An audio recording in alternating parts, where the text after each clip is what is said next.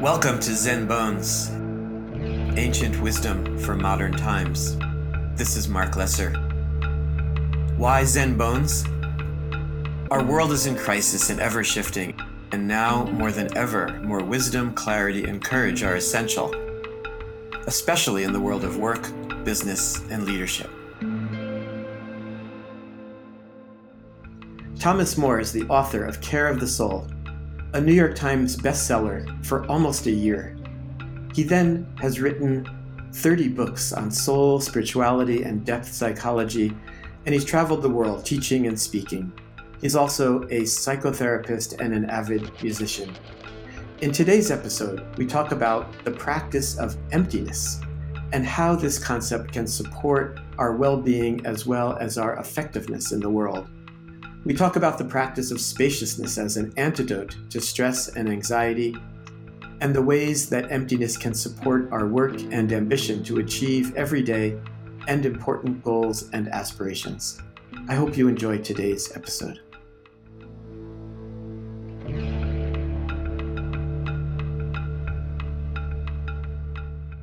Well, I'm very pleased to be here with Thomas Moore. Thomas, good morning, and it's great to see you. Well, hello. Really nice to see you too, Marc.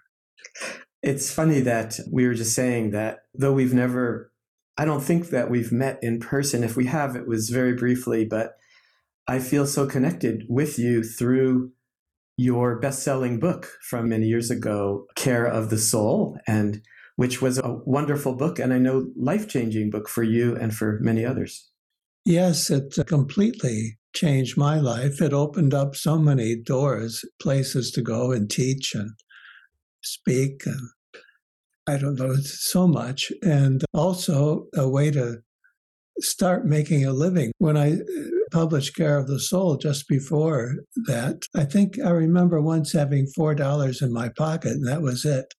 I never really was interested in making any money. But then I had a daughter at the same year that Care of the Soul came out and uh, I needed to be able to support a family. So, in, in so many ways, that book was a, a, just a miracle of a gift to me. Yeah, yeah, kind of amazing, right? It's a little bit like winning the lottery too. Yeah. Uh, not then and now as well, right? There's so many books, but there is something I think about the title of that book. Uh. The cover of the it, it was a be- beautifully designed book. Michael Katz and I, who I know is a mutual friend and was the agent, we used to send book covers back and forth. Somehow I used to get involved in helping people design book covers. And Michael, I thought, was like, like the best of the best at that. And that book had a be- beautiful cover to it. Yes, we have tried. I say we, my wife, who is an artist, she and I have tried over the years with all the books. It's about 32 books now.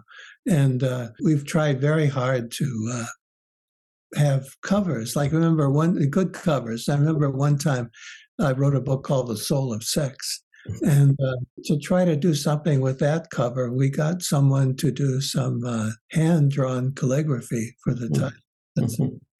Just to have that on the cover. Right. But I've not succeeded every time because some publishers just insist on their computer driven in house artists. And yes just unfortunate from my point of view. Yeah. Well, I've been I've been really appreciating reading your newest book, The Eloquence of Silence. And actually, I don't think I've sent you my newest book, which is called Finding Clarity. And actually, uh, I have a whole section on the Heart Sutra and emptiness, kind of un- unpacking it. But I think uh, uh, where I want to start is talking about I was just telling you a little bit of the story where I was teaching and I was describing, kind of defining what I mean by emptiness. And the question that I got asked with such great sincerity was, What does emptiness have to do with our daily lives? And I would love for you to say something about what you mean by emptiness in whatever way you want to. And yeah, what does it have to, in what way is it pertinent? And I would say essential, but what, how do you think about this? Well, this book that uh, that we're talking about of mine now about emptiness has 30 stories, and I just comment on the stories. And I feel when I read it over that there are 30 different ideas about emptiness, 30 different kinds of emptiness. Mm-hmm. So it's as though it's not as though emptiness is one thing. It, it appears, I think it appears in everything, everything we do, everything that goes on. Emptiness can be a part. So it's different each time. For example, uh, it could be something very concrete, like having a room in your house that's not too full of things. Hmm. That would be a kind of emptiness. It's very physical, but I think it's still within the range of the idea of emptiness, of uh, or whatever you want to call that. And uh, I think that another b- common way for me, one of the most common things, comes from Christianity. They have an idea of emptiness too, called kenosis, and the idea there, the theology of that, is that Jesus says all the time in his teachings that not it, he says not my will but my Father's will. And it's that emptying of one's will that I find happens almost every day, mm-hmm. where there's one thing I want, and then something else, the world or somebody wants something else.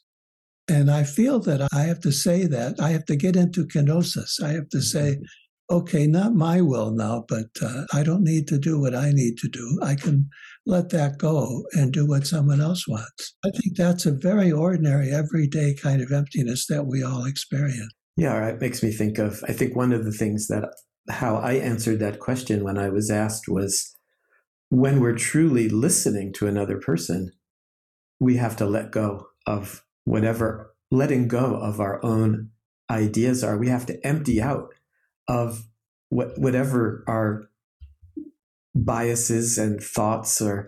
And now we we may then need to bring them back in as a, to think how do how does what this person is saying how does it how am i screening it or evaluating it? But at first but can i truly be really open to listening to what this other person is saying? Harder than it sounds this i mean i think of and, maybe we can get into this emptiness as a practice, as something that we again like what even what you were just saying, right? It's easy. Someone comes up with their own idea, or something happens, and it's easy to get frustrated or demand that no, I have. But no, how do we practice with this, and how important and essential it is this practice of emptiness? And I think if you have this daily practice of emptiness in the ordinary things of daily life, then the really big challenges are a little bit easier. For example, if you if you find out that you've got an illness, that a disease or something that you hadn't suspected, that really requires some emptiness to let it to accept it in some way. Mm-hmm. I don't know how if that's the best word, except, but to be able to be with that illness mm-hmm. in a way that you are not destroyed by it. Mm-hmm. And you have to give over it. You have to give over to it somehow. Yeah, in, in Buddhism, there's many ways in to talk about emptiness, but I think of a classic definition is the combination of a selflessness, right? Not any sense of a stable, solid self, and impermanence that the way that we think of time is um, again the that past, present, and future are practical but are made up, don't really exist. So this, and that when you put those two, basically, I guess it's like time and space or time and self together, you get that's one one definition, one way to think about this practice of emptiness. Yes, I, uh, it reminds me of a story. I don't remember if I put it in the book or not, but when I when when I was teaching at a university about 25 years ago now, um, one of my fellow professors in the religion department I was in was Fred Streng. Have you ever heard of him? I'm not familiar with him. Fred was a was a professor. He was a, an intellectual, educated at the University of Chicago, and he wrote his dissertation there on emptiness. And he wrote a book uh, called Emptiness based on his dissertation. Fred was a very big very big guy, very strong and strong in his voice and everything he did. He was just a strong character. And he and I used to play racquetball once a week. And we'd be playing and we really get tired and we'd get a short rest. And I'd always ask him, Fred, tell me what emptiness means. Because he was kind of considered the world's expert on sort of an intellectual approach to, to it. And he would say, dependent co origination. And I said, Fine, Fred, would you please tell me what that means? And he would try to explain it to me. This happened numerous times as we were playing racquetball. Mm-hmm. And I noticed that when we played that he couldn't lose. I mean, if he lost a game, he would just be in a terrible mood. And I thought, that doesn't look like emptiness to me. Mm-hmm. he's, he's not dependently co-originating there. Right, right. Well, well, well. Now we're getting into some practical. Yeah, I'm fond of saying things like you know, when people hear about emptiness or even mindfulness or sacred or whether it's Buddhism or Christianity, somehow people associate that, I think, or one way it can make people a concern that people can have is a maybe a lack of ambition or a lack of energy or a lack of effectiveness. So now I want to I want to talk a little bit about how in fact again I would make a strong argument how emptiness or right selflessness, timelessness are actually support our effectiveness. Or even going back to your example, right? So your friend, ambitious, competi- competitive, right? Competitive, the desire to win. I'm very ambitious. I love to win. I love to play sports. And I think that the role of emptiness is that we can completely want to win. We can completely, without any resistance. But if we win, great. If we don't win, great. Right. So, and that to me, but, but also I think of when it comes to, I often use the example of, to me, Martin Luther King is a beautiful example of someone who ambitiously, with tremendous energy, skillfully was wanting to end racism but there, when he was at his best, there wasn't a shred of anger or blame. And to me, he, I sometimes think of him as an example of someone who was practicing a kind of selflessness or emptiness with great ambition. Yeah, I'd agree completely. he's a he's an excellent example and model. Where he came from, I don't know, to be able to have that that uh, those personal qualities of being able to face impossible odds and keep at it too, and not seem to be undone by failure or hmm. what looked like failure, hmm. but able to keep his equanimity through it all and uh, patience and be able to model for other people nonviolence. Mm-hmm. That probably nonviolence is could be another facet of kind of an empty thing in his uh, work mm-hmm. because it, it, maybe probably a lot of us would be tempted to just act out of our anger and rage and mm-hmm. frustration mm-hmm. rather than keep that calm that he had yeah yeah and this is something that i i notice in when i see business leaders ceos c-level people who often are under great strain to, to perform. In high school, I was I was captain of my high school wrestling team. So I was very competitive. I, I wanted to win and I didn't want to lose. But I distinctly remember two very quick memories. One was a match where I was winning and I looked I happened to look at the clock and saw that there wasn't much time left. I clamped down, so run out the clock. I won, I got up and I felt terrible.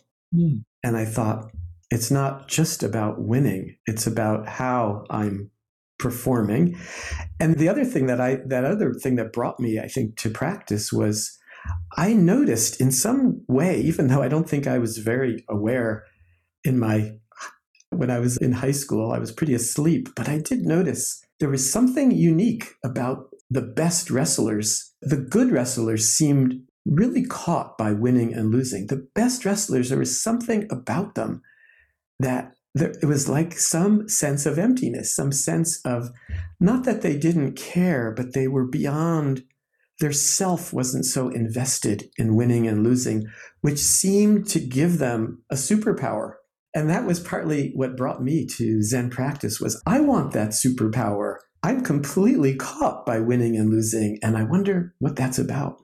This reminds me of that little book, Zen and the Art of Archery, hmm. uh, where there's such a model for uh, being able to uh, do something like any sport. Maybe you might say that from that point of view, sports could be a really good place to practice emptiness. Mm-hmm. It's all like it's all a model for life in any sport. And to be able to handle that, to be able to bring some emptiness into it, it can make you a better player, whatever it is you're doing. I used to give that book to uh, football players at the university where I taught and just said, I would tell them, I'd say, I'll pass you in this course if you read this book and write me a note telling me that, assuring me that you had read it, you know, let me know. And uh, because I thought that's something that uh, would be a doorway for the ordinary athlete who is caught up in, in literal competition and not really understanding how it could be done in a more empty way. Yeah, beautiful. Do you have a? am um, curious what your. Do you have a favorite story about emptiness from your book or any place? I, I, I like the story that you told about your competitive emptiness expert. Yeah. yeah. Well, it's hard when I think of that now. I think of all those stories. There so many. I'll tell you one I like. It's a story of uh, one of those Nasruddin stories where he he's he must be in London and he gets on a double decker bus and goes up to the upper level. And then he comes down and the conductor says, Is there something wrong? And he says, There's no driver up there. and I thought that's that's really a pretty good story, I think, of, of emptiness for many reasons. One is, of course, in my commentary on it, I talk about how people dream so often of being in cars and hmm. buses and trains and things. Vehicles are a very common dream image. Uh, hmm. in my therapy practice, I work with dreams always, every time. So hmm. I'm very familiar with all these different themes that come up. And uh, and so I, I feel that uh, it's a deep thing about who's driving you know, in a car. Like someone tells me they, they're in a car in a dream, and I say, Well, where are you in the car? Mm-hmm. That's really significant. Well, you're driving, or I'm in the back seat, or I'm in the front seat. All of that makes quite a difference when you think about the image of it and you explore it deeply. Well, in this story, up there in the upper level, which is usually where people think of control coming, they pray to God up there and you look up and say, uh, What does he want now? It's it's similar that uh, can we stand being in a place where there's no driver? This is kind of amazing. You just reminded me about a dream i had this morning. Oh my gosh. So i'm going to get some free therapy here from you. No it's funny that i have been you know i think preparing for this conversation. It's been meaningful for me to get to have this conversation with you. And the dream that i woke up with this morning, literally. I was, I think, in a therapist's office or some teacher or mentor. I was climbing a rope and I was at the very top of the rope at the ceiling and couldn't go any further. And I was searching for answers. I was searching for clarity, for something. And the thought I had right before I woke up from this dream was no one has it. I have to figure this out by myself. Hmm. or at least not that there is this answer I'm searching for is doesn't exist outside of me in some way. And I'm feeling the similarities of that dream and what you the story you just told about being at the top of the bus and there's no so in a way I felt like my dream was I was at the top of the bus and there was no driver. Yeah. Nobody there. Nobody there. There's no answer. There's no answer there. Right? That's right. And you don't have the most substantial means of getting up there either. A rope is not, it's pretty basic and slender. So that might be a problem too. You need might need a little more support there. You know, try a ladder, see what that's like. uh-huh. Uh-huh. No, I was. I, it's funny. In my youth, I was pretty adept at rope. Rope climbing was something I really enjoyed. Really? I can remember being scared. You know, that was probably middle school where we had to do our rope climbing to the top and to the top of the gym ceiling, and it's like, oh, I could do this. Well, you see what you've just eh, eh, introduced then is your childhood. Yeah. And there off we go. Right. Well, we yeah. find a lot more richness to that image, certainly, by discussing that. Yeah. Yeah. Well, there's, yeah, my childhood and the therapist and yeah, rope or yeah, maybe I did need a la- maybe a, a ladder would have been would have been better or a bus. a bus might do it. Yeah, try that. wonderful dream. Tempting to I'm tempted to spend the next hour just talking about it, but that, that, that, would be taking advantage, which will. Yeah, it would, it would, yeah. well, oh, on my part, anyway. yeah, so I wonder about other ways that you, how this shows up in your life, Thomas. This practice. Again, I think of it, and it's interesting too that you're the relationship of silence, right? That you've titled your book about silence, and yet it's it is about silence, but it's about it's about emptiness as a as maybe the container of yes silence. I think emptiness can sometimes be silent, but maybe not too. Emptiness can be loud. Yeah, definitely. I'm a musician. I think I understand that. Yes, I the fact, the mere practical fact is that trying to look for titles, if you use the word empty, it's so easily misunderstood people would think that's a terrible thing to have an empty life. Mm-hmm. you can't put a footnote on your title, so it's a problem. And the other way to get a title is to see maybe in a collection of stories, one or t- two stories that have a theme that stands mm-hmm. out, and you make that your title. So right. that's one. Another way to look at it, though, the way I look at it is that silence doesn't have to be about sound. I lived as a Catholic monk for a number of years, and I felt when I look back on that experience that the silence we had was more visual than sound. Hmm. Like we had, you know, space, spaces that were not cluttered, and the place for everything, and uh, the architecture tend to be to support silence, so that it itself, is the architecture and furnishings, seem to be silent. So that's another way I look at it is that there's a silence that's not quite so literal about sound, but it's the environment in which you live. You know, one of the first things that you said when I asked you about emptiness was you pointed to the space in the room. And it's actually one of the practices that I find I work with with leaders who are feeling tight or crowded or tense, and to experiment by noticing the space, notice the emptiness, literally. literally. Often we are so trained to just seeing objects. And I think this is what you were saying that we miss that, like, I'm in a room that's primarily empty, literally. I mean, it's just I'm sitting in the middle of a room and there's a few objects here and there, but primarily there's space. And and again, one of the practical ways, I think, to take what seems like this difficult intellectual idea of emptiness and make it how we can live it and practice it is through a kind of spaciousness, through experimenting with even just noticing, noticing the space. Or this is one of the things I think that meditation offers is to be aware of the maybe far and few between spaces in between one's thoughts like to focus on the spaces instead of the thoughts or the spaces in between in breath and out breath. Like, wow, how so simple, but pretty powerful if we can bring our attention to these empty spaces. Yes, one of the ways I do that, little quite different from what you're saying, although I understand that very well, having been a monk myself and having had done a lot of that kind of very close practice.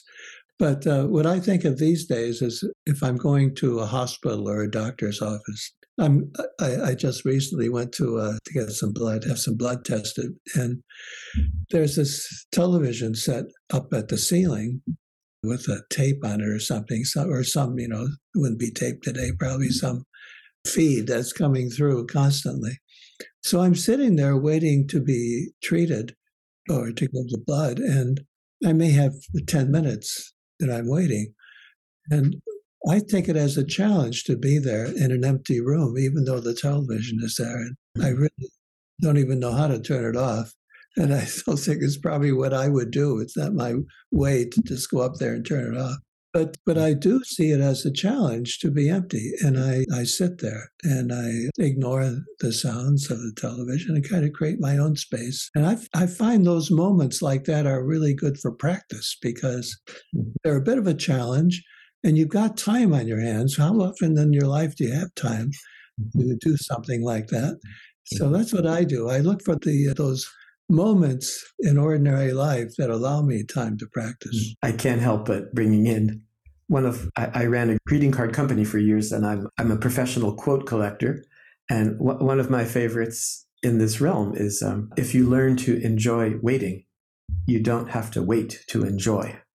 In, in, in a way, it's exactly I think what you were just saying is w- whether you're right waiting in the doctor's office or in traffic or I like to encourage people to show up early for meetings and appointments and enjoy the space literally enjoy as opposed to the usual rushing to get there on time and the stress of that practice practice so in a way it's a again practical ways to integrate this um, concept and practice of emptiness in our daily lives.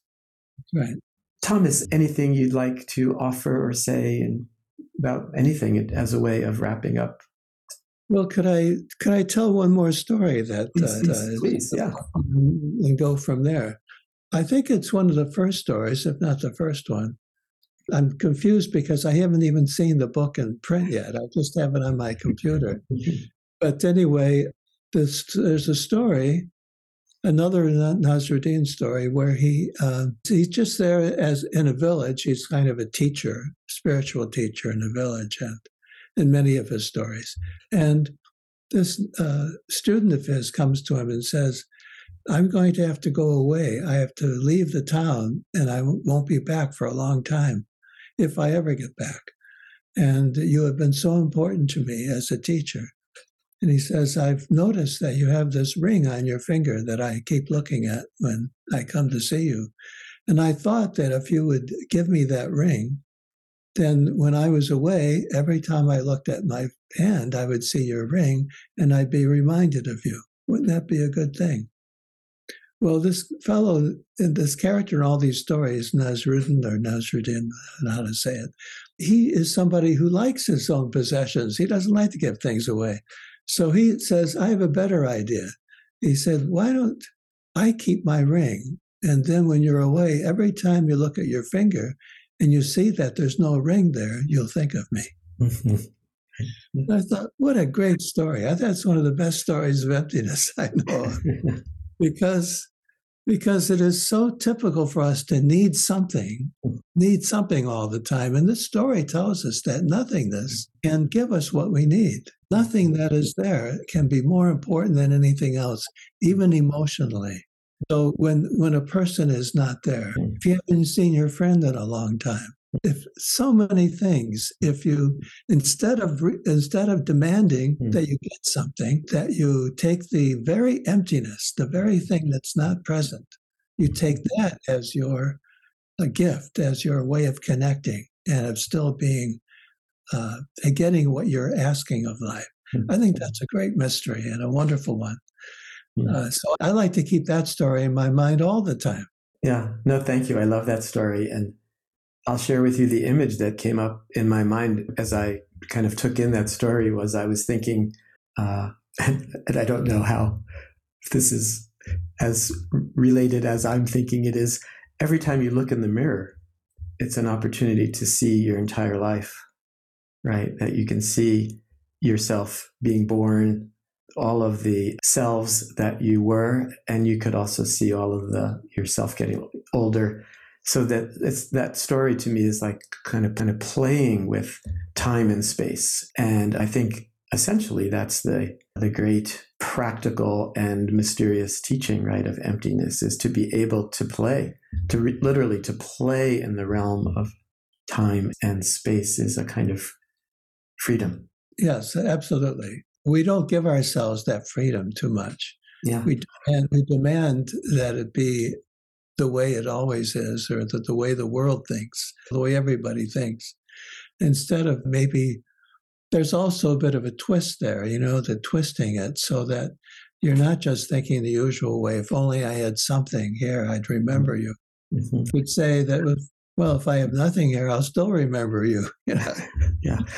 Well, I've been enjoying uh, enjoying reading reading the stories in your books your book from you know from Alan Watts to Suzuki Roshi to James Hillman to Nagarj- Nagarjuna is the great first first second century Indian philosopher. Beautiful writings on emptiness and. Can I tell you another one before you? Yes, stop? please. I can't stop. See, I just love these. There's a, another great story of Nasrudin where he goes out hunting lions and he uh, he comes back from the hunt and people say, "Well, how many lions did you shoot? And he says, None. Well, how many did you try to get? And he says, None. Well, how many did you see? And he says, None. He, well, well, that was not a very good day. He says, No, it was a great day because when you're hunt- hunting lions, none is plenty. well, there's something too about that that uh, I think about failure as emptiness too. Mm-hmm. Uh, Yes. I always say this about the life of the soul that failure and loss give your life soul as much as anything. Yeah. Yeah. and he understands that. When you're hunting lions, none is plenty. So right. I, I think of that that line many times in my daily life. Mm.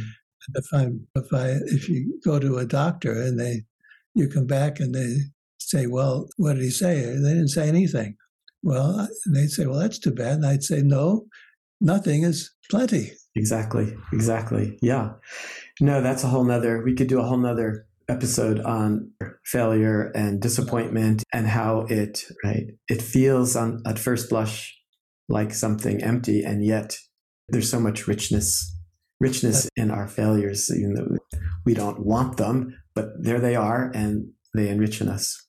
Absolutely, yes. Well, Marc, I don't mean to keep us going forever here, but I really enjoyed the conversation. So me too, me too. And I want to just wish you much, much success and with and great fullness right within the emptiness of your life and our lives. And thank you very much. Really appreciate it.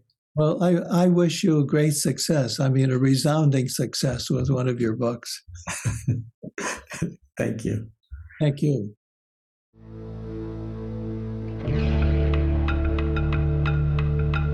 Listen in each week for interviews, teachings, and guided meditations. You'll receive supportive tools for creating more meaningful work and mindfulness practices to develop yourself, to influence your organization, and to help change the world. Thank you for listening.